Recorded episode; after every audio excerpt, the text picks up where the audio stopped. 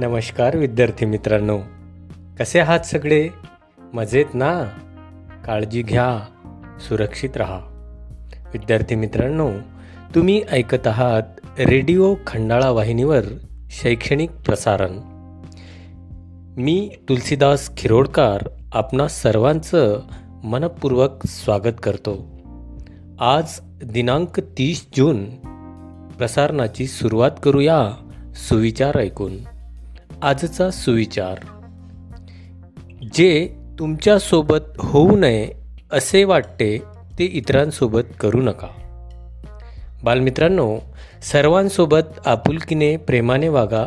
सर्वजण निश्चितच तुमच्यासोबतसुद्धा प्रेमानं आपुलकीनं वागतील.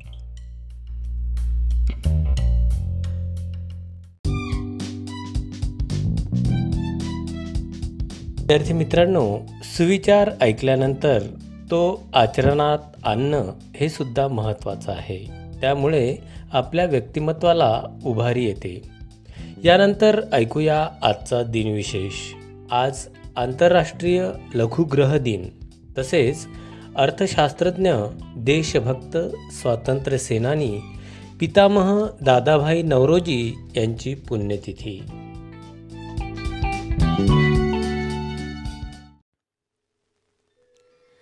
मानवी मनात आत्मविश्वासाचे सिंचन जसे चांगल्या विचारांमधून मिळत असते तसेच प्रार्थनेद्वारे सुद्धा केले जाते. म्हणून बालश्रोत्यांनो ऐकूया आजच्या जगण्यात आत्मविश्वास पेरण्यासाठी प्रार्थना.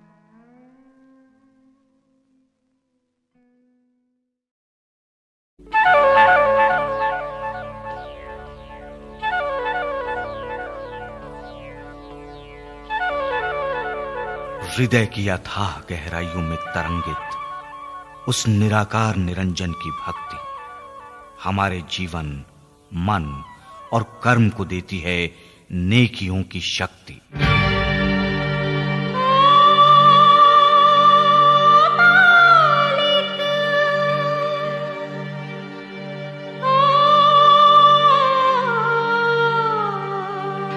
आइए इस विश्व के पालनहार उस निराकार को हम अपनी भावनाओं के स्वर में साकार करें।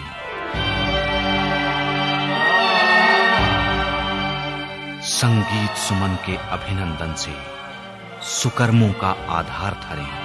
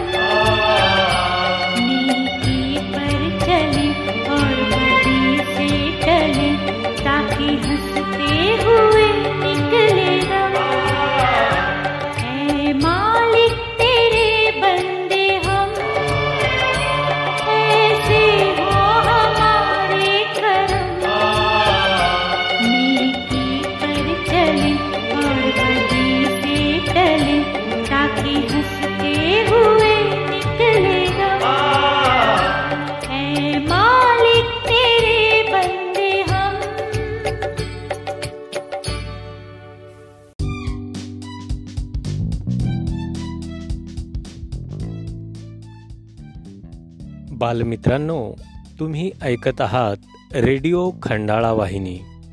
वेळ झाली आहे तुम्हाला बालगीत ऐकवण्याची. चला तर ऐकूया जंगलातील प्राण्यांच्या आनंदी जगण्याचा वेध घेणारे बालगीत. सादरीकरण आहे कुमारी मिनल अरुणराव देशमुख उपक्रमशील अध्यापिका जिल्हा परिषद वरिष्ठ प्राथमिक शाळा बाभुळगाव जहागीर पंचायत समिती अकोला.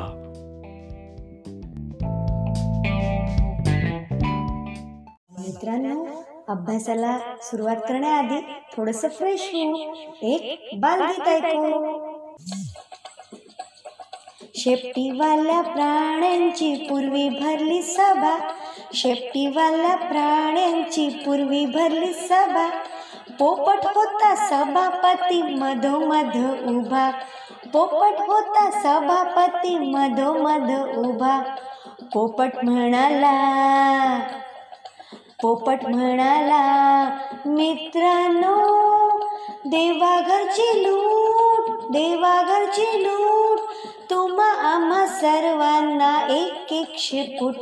या शेपटाचे कराल काय? या शेपटाचे कराल काय? गाय म्हणाली अशा अशा. गाय म्हणाली अशा अशा. शेपटीने मी मारीन माशा. गाय म्हणाली अशा अशा. शेपटीने मी मारीन माशा. घोडा म्हणाला घोडा म्हणाला ध्यानात धरीन ध्यानात धरीन. मी माझ्या शेपटीने असेच करीन. तसंच करीन. कुत्रा म्हणाला खुशीत येईल तेव्हा शेपूट हलवीत राहीन. खुशीत येईल तेव्हा शेपूट हलवीत राहीन.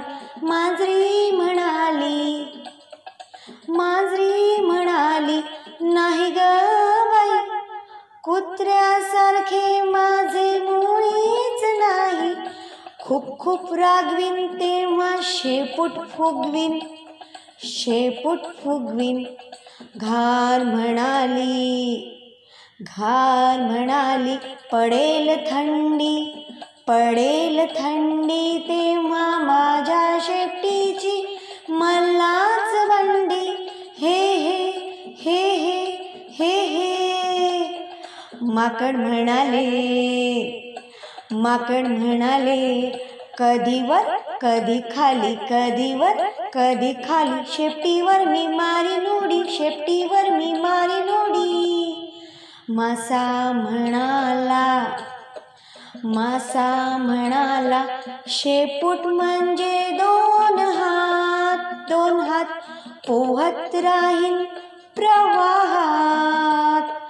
पोहत राहीन प्रवाहात. कांगारू म्हणाले कांगारू म्हणाले माझे काय तुझे काय? शेपूट म्हणजेच पाचवा पाय. शेपूट म्हणजेच पाचवा पाय. मोर म्हणाला मोर म्हणाला पीस पीस फुलवून धरीन मी धरीन. पीस पीस फुलवून धरीन मी धरीन.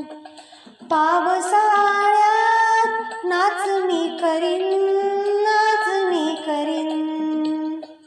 पोपट म्हणाला छान छान छान छान देवाच्या देणगीचा ठेवा मान. आपापल्या शेपटीचा उपयोग करा. नाहीतर काय होईल? काय होईल? दोन पायाच्या माणसागत आपले शेपूट जळून जाईल. हा हा हा.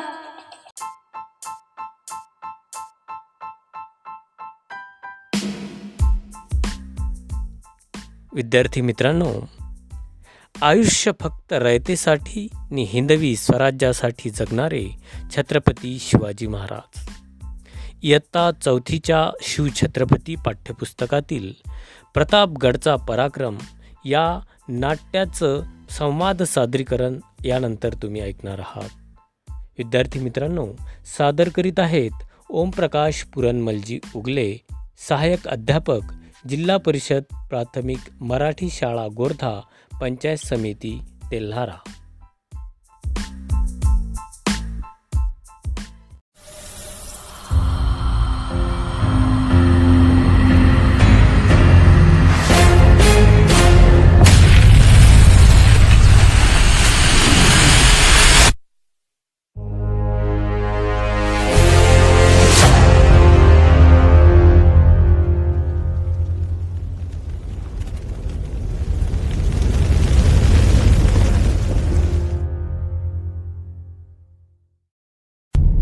कोल्हापूरचा दरबार खच्चून भरलेला.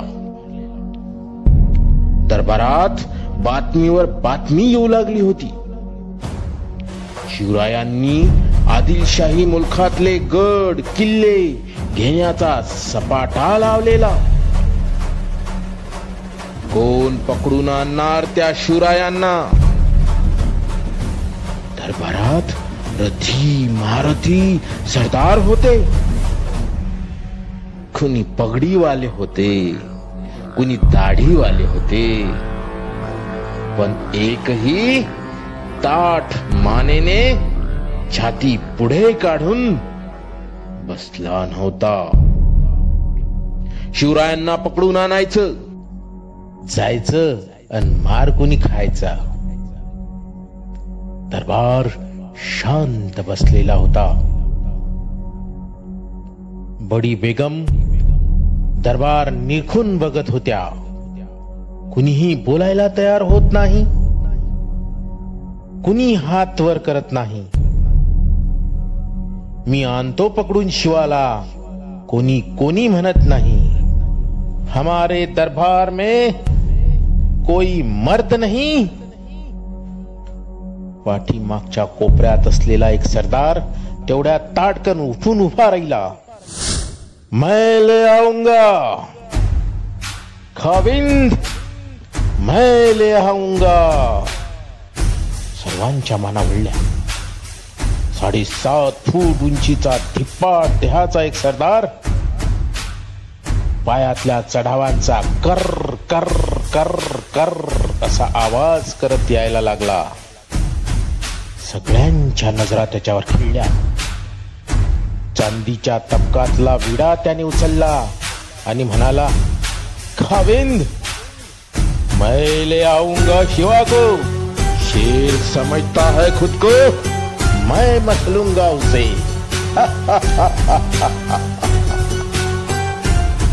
दरबारात शांतता पसरली. जो तो आपल्या जागी चुप. तबकातील विडा उचलत अफजल खान म्हणाला शिवाजी कुठला शिवाजी. त्याला मी जंत कैद करून येथे पकडून घेऊन येतो. आणि तसा न सापडला तर त्याला ठार मारून विजापुरी आणतोच आणतो अफजल खान म्हणजे विजापूर दरबारचा भारी सरदार. तुफान ताकदीचा. पोलादी बहार हातांनी वाकवणारा. भल्या पुऱ्या कोणत्याही मार्गाने. आपले काम करण्यात त्याचा हातखंडा अशा अफजल खानाने शिवरायांना जिवंत पकडून किंवा मारून आणण्याचा विडा भरदरभरात उचलला. सारा दरबार खुश झाला. दरबारात हजर असलेल्या प्रत्येकाला वाटलं आता शिवाजी भोसला कसला जिवंत राहतो? थोड्याच दिवसात शहापूरच्या दरबारात साखळ दंडात बांधलेल्या अवस्थेत शिवाजी हजर होणार. नाही तर त्याच मुडक तरी दरबारात सादर होणार. अफजल खान मोठ्या ऐटीनं थाटा माटानं विजापुरातून बाहेर पडला. त्यानं आपल्या बरोबर प्रचंड फौज आणि लढाईचं सामान घेतलं. हा अफजल खान यापूर्वी बारा वर्ष वाईचा सुभेदार होता. त्यामुळे त्याला त्या मुलखाची चांगली माहिती होती. मोठ्या घमेंडीनं तो महाराष्ट्राची वाट चालू लागला. शिवाय त्यावेळी राजगडावर होते.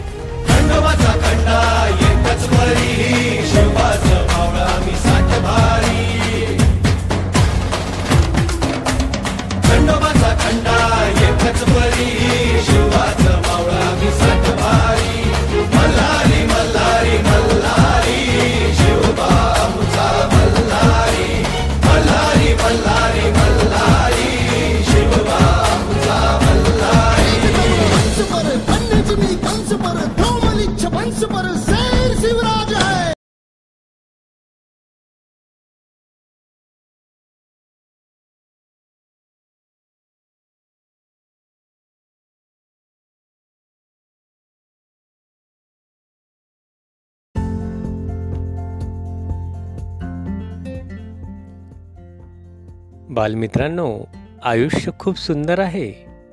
तशी दृष्टी आपण मिळवायला हवी. आणि ती मिळते प्रेरक ऊर्जादायी विचार व कथांमधून.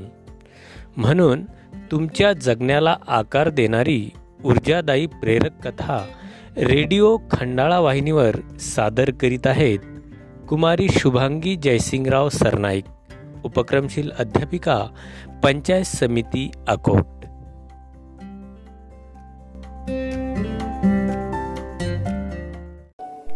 नमस्कार बालमित्रांनो.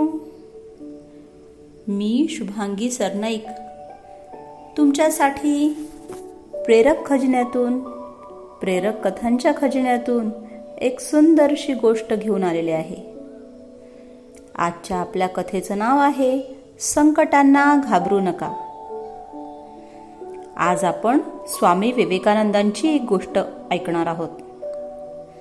एकदा स्वामी विवेकानंद बनारसच्या दुर्गादेवीचे दर्शन घेत घेऊन मंदिराच्या बाहेर निघाले. तेवढ्यात तेथे अनेक माकडांनी स्वामीजींना घेरले. सर्व माकडांना स्वामीजीच्या जवळील प्रसाद घेण्याची इच्छा होती. तेथील माकडे जवळ येऊ लागली आणि स्वामीजी घाबरले. स्वतःचा जीव वाचवण्यासाठी ते धावायला लागले. परंतु ती माकडे प्रसाद घेतल्याशिवाय थोडंच थांबणार होती. मग काय? स्वामीजी पुढे पुढे आणि माकडे मागे मागे. जवळच एक संन्यासी हे दृश्य बघत होते. त्यांनी स्वामीजींना थांबण्यास सांगितले आणि म्हणाले अरे युवका घाबरू नको. तुझ्या समोर जी समस्या किंवा संकट आहे त्याचा सामना कर आणि बघ काय होतंय ते. त्या म्हाताऱ्या संन्यासाचे शब्द ऐकून स्वामीजी थांबले.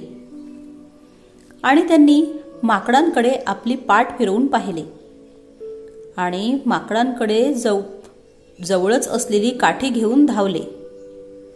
असे करताच सर्व माकडे घाबरून पळून गेली. हे पाहिल्यावर त्यांना खूपच आश्चर्य वाटले. फक्त मागे वळून पाहिले आणि हातात काठी घेतली. सर्व माकडे पळाली. त्यांना स्वतःच आश्चर्य वाटलं. आपण नुसत्या माकडांना घाबरलो. त्यांनी म्हाताऱ्या संन्यासी बुवांचे फार फार आभार मानले. या घटनेमधून त्यांनी बोध घेतला. बऱ्याच वर्षानंतर एका संमेलनामध्ये बोलत असताना त्यांनी ही घटना सांगितली. जर तुम्ही एखाद्या गोष्टीला भीत असाल तर भिवू नका. घाबरू नका. पळू नका. तुम्ही मागे वळा आणि आपल्या समस्येचा त्या गोष्टीचा सामना करा. तुम्ही जर सामना केलात तर तुम्ही कितीही मोठ्या संकटावर मात करू शकता. जगात अशी कोणतीही गोष्ट नाही ज्यावर मात करता येत नाही. खरंच स्वामी विवेकानंदांचे हे विचार आपल्यासमोर अगदी ढालीसारखे सोबत ठेवा. मुलांनो जर तुमच्या जीवनात एखादी समस्या किंवा संकट आले तर त्याचा सामना करा. बऱ्याचशा अशा समस्या असतात आपल्या जीवनात. त्यांचं समाधान आपल्या स्तरावर होत असते.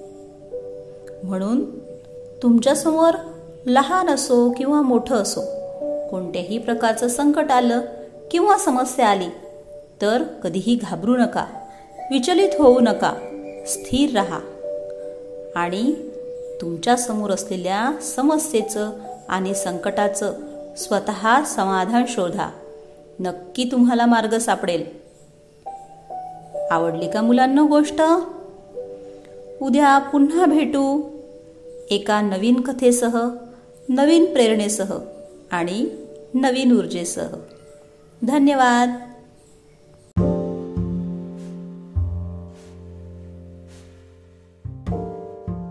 विद्यार्थी मित्रांनो भाषेचे व्याकरण हे भाषाशुद्धीला पोषक असते. शुद्ध भाषेचा दैनंदिन वापर ही प्रत्येक मराठी व्यक्तीची जबाबदारी. म्हणून भाषा व्याकरण हे अभ्यासपूर्ण रेडिओ सदर तुमच्यासाठी सौ अपर्णा राजेश आमले सहाय्यक अध्यापिका जिल्हा परिषद वरिष्ठ प्राथमिक शाळा भिली पंचायत समिती तेल्लारा ह्या नियमित सादर करीत असतात. चला तर आजही ऐकूया भाषा व्याकरणबाबतची नवी माहिती.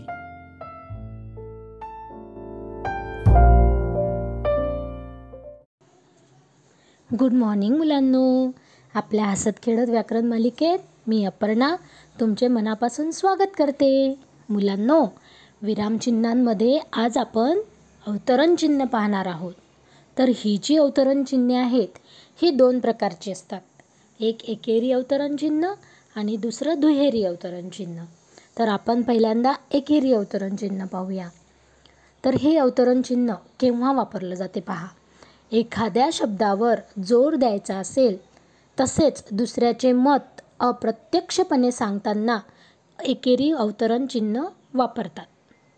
समजलं का तुम्हाला? समजा आपल्याला आपण एखादं वाक्य सांगून राहिलो आणि त्याच्यातल्या एखाद्या शब्दावर जर आपल्याला लक्ष केंद्रित करायचं असेल किंवा ते खूप अति महत्त्वाचं असेल त्या पूर्ण वाक्यामध्ये तेव्हा हे एकेरी अवतरण चिन्ह वापरतात. किंवा दुसऱ्यातनं एखादं वाक्य बोलला आणि ते आपल्याला त्याचं सांगायचं आहे समजा अप्रत्यक्षपणे सांगायचं आहे तर तेव्हासुद्धा हे एकेरी अवतरण चिन्ह वापरतात.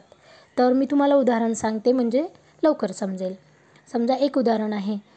मूळ ध्वनींना वर्ण असे म्हणतात. या वाक्यामध्ये वर्ण हा शब्द महत्त्वाचा आहे. याच्यावर आपल्याला लक्ष केंद्रित करायचं आहे म्हणून मग वर्ण हा शब्द एकेरी अवतरण चिन्हात घेतलेला आहे. त्याचबरोबर दुसरं उदाहरण. नीताने सामना या वर्तमानपत्रात लेखन केले. म्हणजे सामना हे शब्द हा शब्द म्हणजे महत्त्वाचा आहे. याच्यामध्ये याच्यावर आपल्याला लक्ष केंद्रित करायचं आहे म्हणून सामना हा जो शब्द आहे हा एकेरी अवतरण चिन्हात घेतलेला आहे. ठीक आहे? आता दुसरं. दुहेरी अवतरण चिन्ह. तर जसं एकेरी अवतरण चिन्ह असते ना हे दोन दोन वेळा घेतलेलं असते. म्हणून याला दुहेरी अवतरण चिन्ह म्हणतात.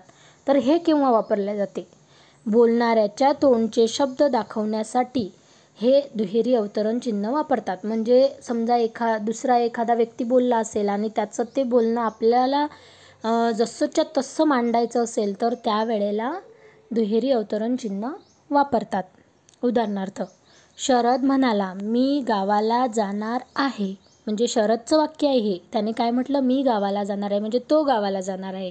पण आपल्याला ते जसंच्या तसं लिहायचं आहे की मी गावाला शरद म्हणाला मी गावाला जाणार आहे.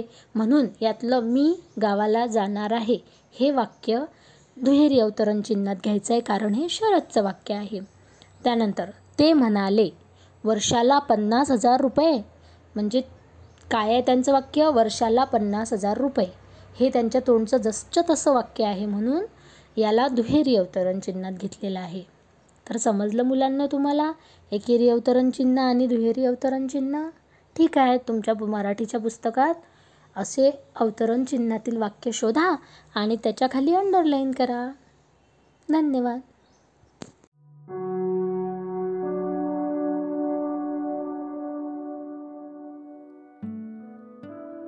बालमित्रांनो विज्ञान हे मानवतेला मिळालेली एक सुंदर भेट आहे. आपण ते विकृत करू नये. जगताना वैज्ञानिक विचार सोबत ठेवून जगावे. हे तुमच्या मनात पेरणारा असे का या कार्यक्रमात ऐकूया कुमारी सोनाली वासुदेवराव निचळ यांच्याकडून सूर्य कसा तयार झाला याबाबतची माहिती.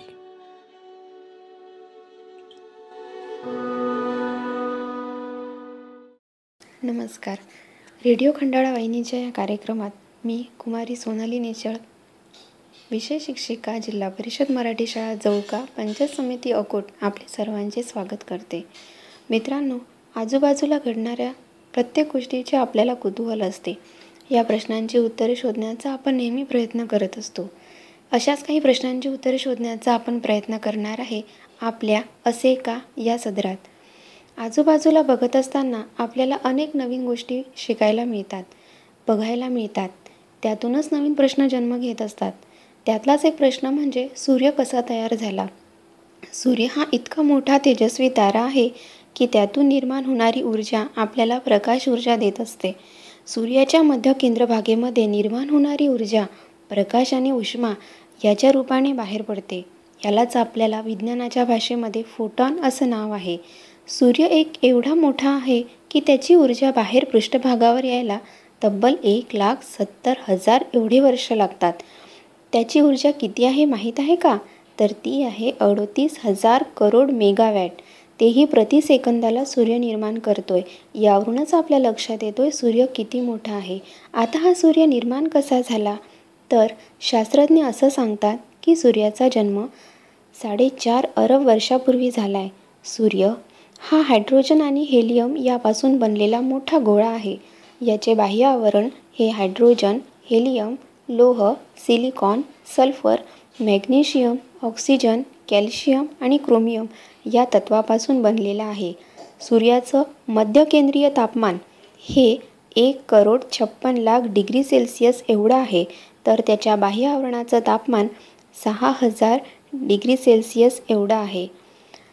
सूर्यावर सारखी एक प्रक्रिया होत असते. त्यातूनच त्यामध्ये इंधन तयार होतं आणि हे इंधन सारखं जळत राहते मग शास्त्रज्ञांना प्रश्न पडला की हे इंधन संपत का नाही?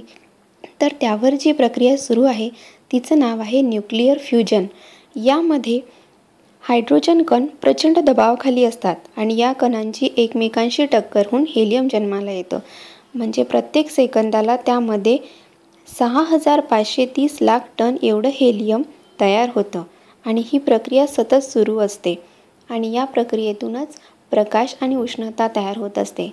सूर्य आपल्याला सर्वात जास्त प्रकाश आणि उष्णता देत असतो. त्यामुळेच पृथ्वीवरील सर्व जीवसृष्टी व्यवस्थित चालते आहे. तर ही झाली आजची माहिती. धन्यवाद.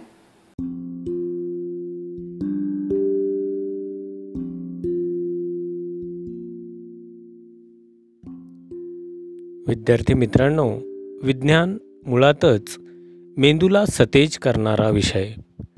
विज्ञान प्रसार करणाऱ्या अनेक संस्था जगभरात आहेत. त्यातील एक मराठी विज्ञान परिषद. ही संस्था चोवीस एप्रिल एकोणीसशे सहासष्टला मुंबईत स्थापन झाली. ही संस्था भाषणे अभ्यास शिबिरे अभ्यासक्रम संमेलने प्रदर्शने व विज्ञान मासिक तसेच पुस्तके छपाई करून विज्ञानाचा प्रसार करीत असते.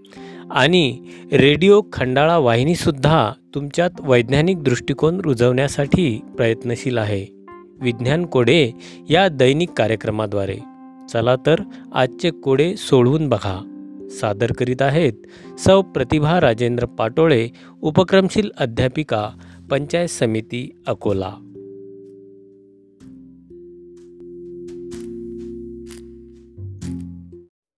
शुभप्रभात बालमित्रांनो. आशा आहे मला तुम्ही मजेतच असाल. हो ना? पहा बालमित्रांनो फुलाप्रमाणे फुलणारी मुले फुलाप्रमाणे फुलणारी मुले मज वाटतात सुगंधी फुले मज वाटतात सुगंधी फुले. ज्ञानाची ज्योत ही पेटती जशी निरंजनातील पणती.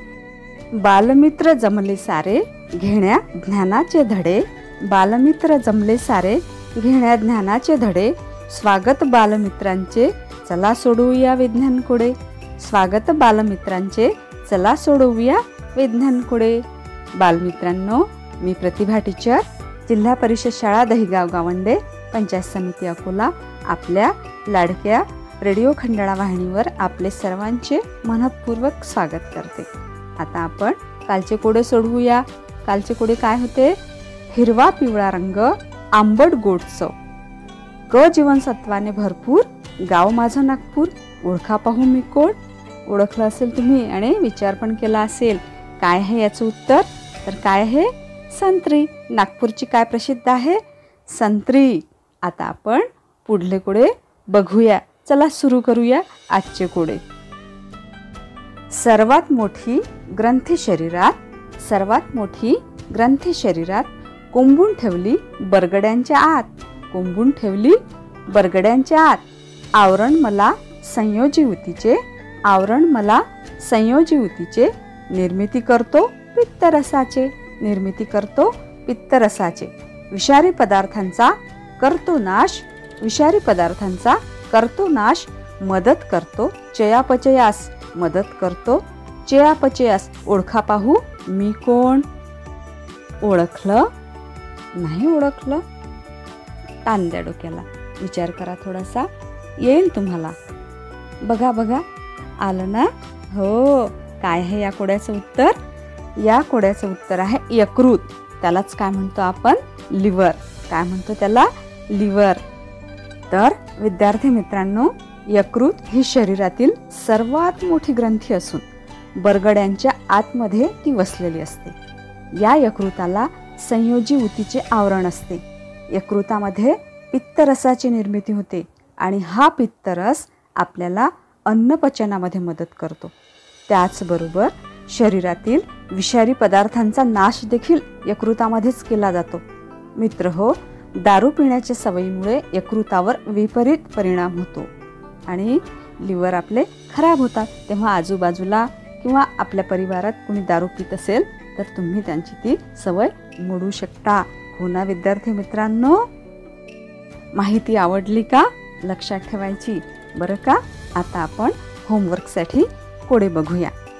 गुरुने दिला हा वसा गुरुने दिला हा वसा शिष्य चालविती वारसा. शिष्य चालविती वारसा दिल्याने वाढतच राहते. असे भांडार कोणते? ओळखा पाहू. याचे उत्तर तुम्ही शोधून ठेवायचं. आपण आता नवीन कोड्यासह पुन्हा भेटूया. तोपर्यंत टाटा बाय बाय नमस्कार.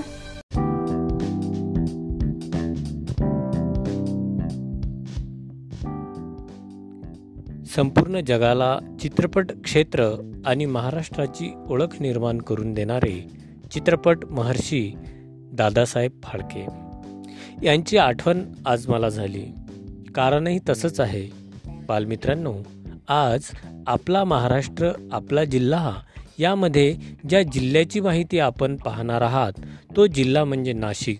आणि ही नाशिक दादासाहेब फाळके यांची जन्मभूमी. यासोबतच नाशिक हे शहर ऐतिहासिक धार्मिक सांस्कृतिक पार्श्वभूमीने परिपूर्ण आहे. अशा या नाशिक जिल्ह्याची माहिती ऐकूया रेखाताई साहेबराव गीते सहाय्यक अध्यापिका पंचायत समिती अकोट यांच्याकडून.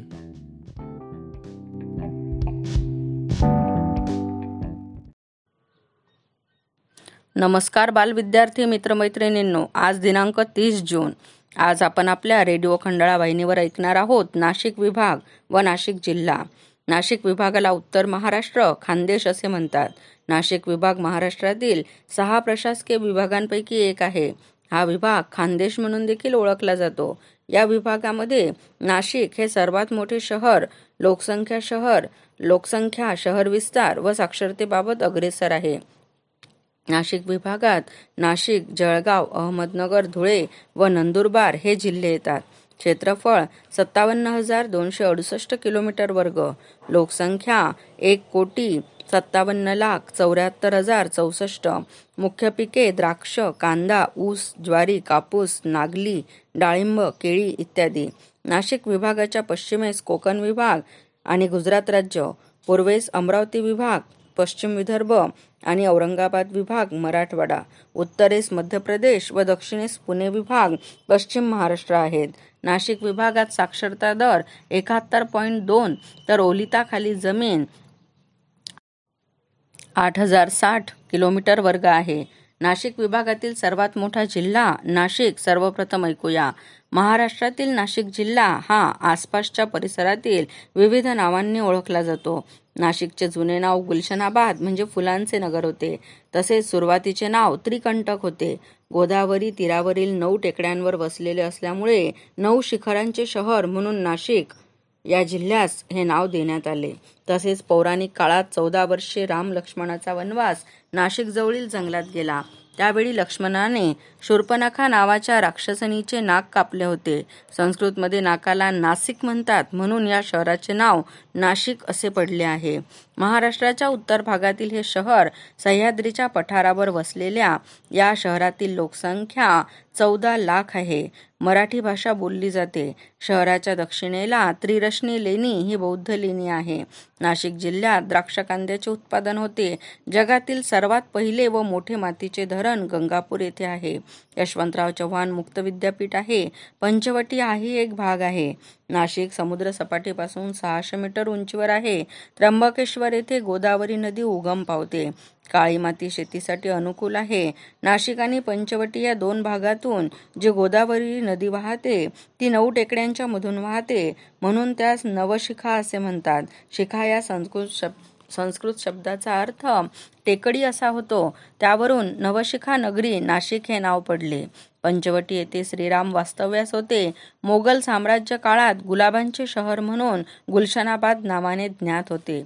नाशिक हे आंबेडकरी चळ आंबेडकरी चळवळीचे प्रमुख केंद्र आहे. दादासाहेब गायकवाड यांचा जन्म याच भूमीत झाला. भारतातल्या चार कुंभमेळ्यांपैकी सिंहस्थ कुंभमेळ्याचे क्षेत्र नाशिक आहे. दर बारा वर्षांनी येथे कुंभमेळा भरतो. येथील मंदिरे व गोदावरी नदीवरील घाट प्रसिद्ध आहेत. गोदावरी नदीला दक्षिण गंगा म्हणतात. नाशिक जिल्हा पौराणिक कथा परंपरा तसेच इतिहास अभूतपूर्व व अवर्णनीय आहे. आधुनिक इतिहासात भारतीय चित्रपटाचा उगम नाशिकशी निगडीत आहे. भारतीय चित्रपट सृष्टीचे जनक मानले जाणारे दादासाहेब फाळके यांचे जन्मगाव आहे. बारा ज्योतिर्लिंगांपैकी एक त्र्यंबकेश्वर हे आहे. फाळक्यांचा पहिला स्टुडिओ नाशिकमध्ये सध्या असलेल्या महात्मा फुले मंडईजवळ आहे. काळाराम मंदिर पंचवटीतील प्रमुख मंदिर सीता गुंफा आहे. रामनवमीचा उत्सव गंगा गोदावरी महोत्सव त्रिपुरी पौर्णिमेची दीपाराधना असे उत्सव असतात. पावसाळ्या व्यतिरिक्त नाशिकचे हवामान कोरडे आहे. सरासरी पर्जन्यमान सातशे मिलीमीटर आहे. चांदवड तालुक्यातील हट्टे येथे असलेला किल्ला महाराष्ट्रामधील क्रमांक दोनमध्ये उंच किल्ला आहे. द्राक्षांकरिता व कांद्यांकरिता जिल्हा खूप प्रसिद्ध आहे. वनीची सप्तशृंगी शिवाय पंचवटी रामकुंड यामुळे शहराला आध्यात्मिक महत्त्व देखील आहे. वनीची सप्तशृंगी हे देवीपीठ आहे असा नटलेला नाशिक जिल्हा सर्वच बाबतीत अग्रेसर आहे. उर्व उर्वरित जिल्हे ऐकतच राहू. धन्यवाद.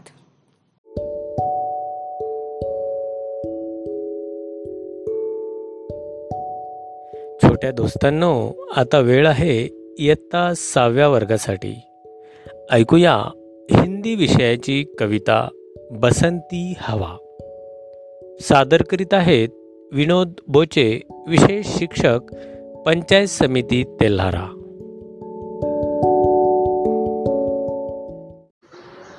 नमस्ते बाल मित्रों आज मैं आपके लिए प्रस्तुत करने जा रहा हूँ हिंदी कविता। कविता का नाम है बसंती हवा और इसके कवि है केदारनाथ अग्रवाल। प्रस्तुत है बसंती हवा.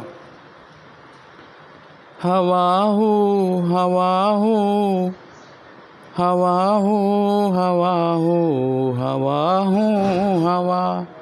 हवा हो हवा मैं बसंती हवा हो बसंती हवा.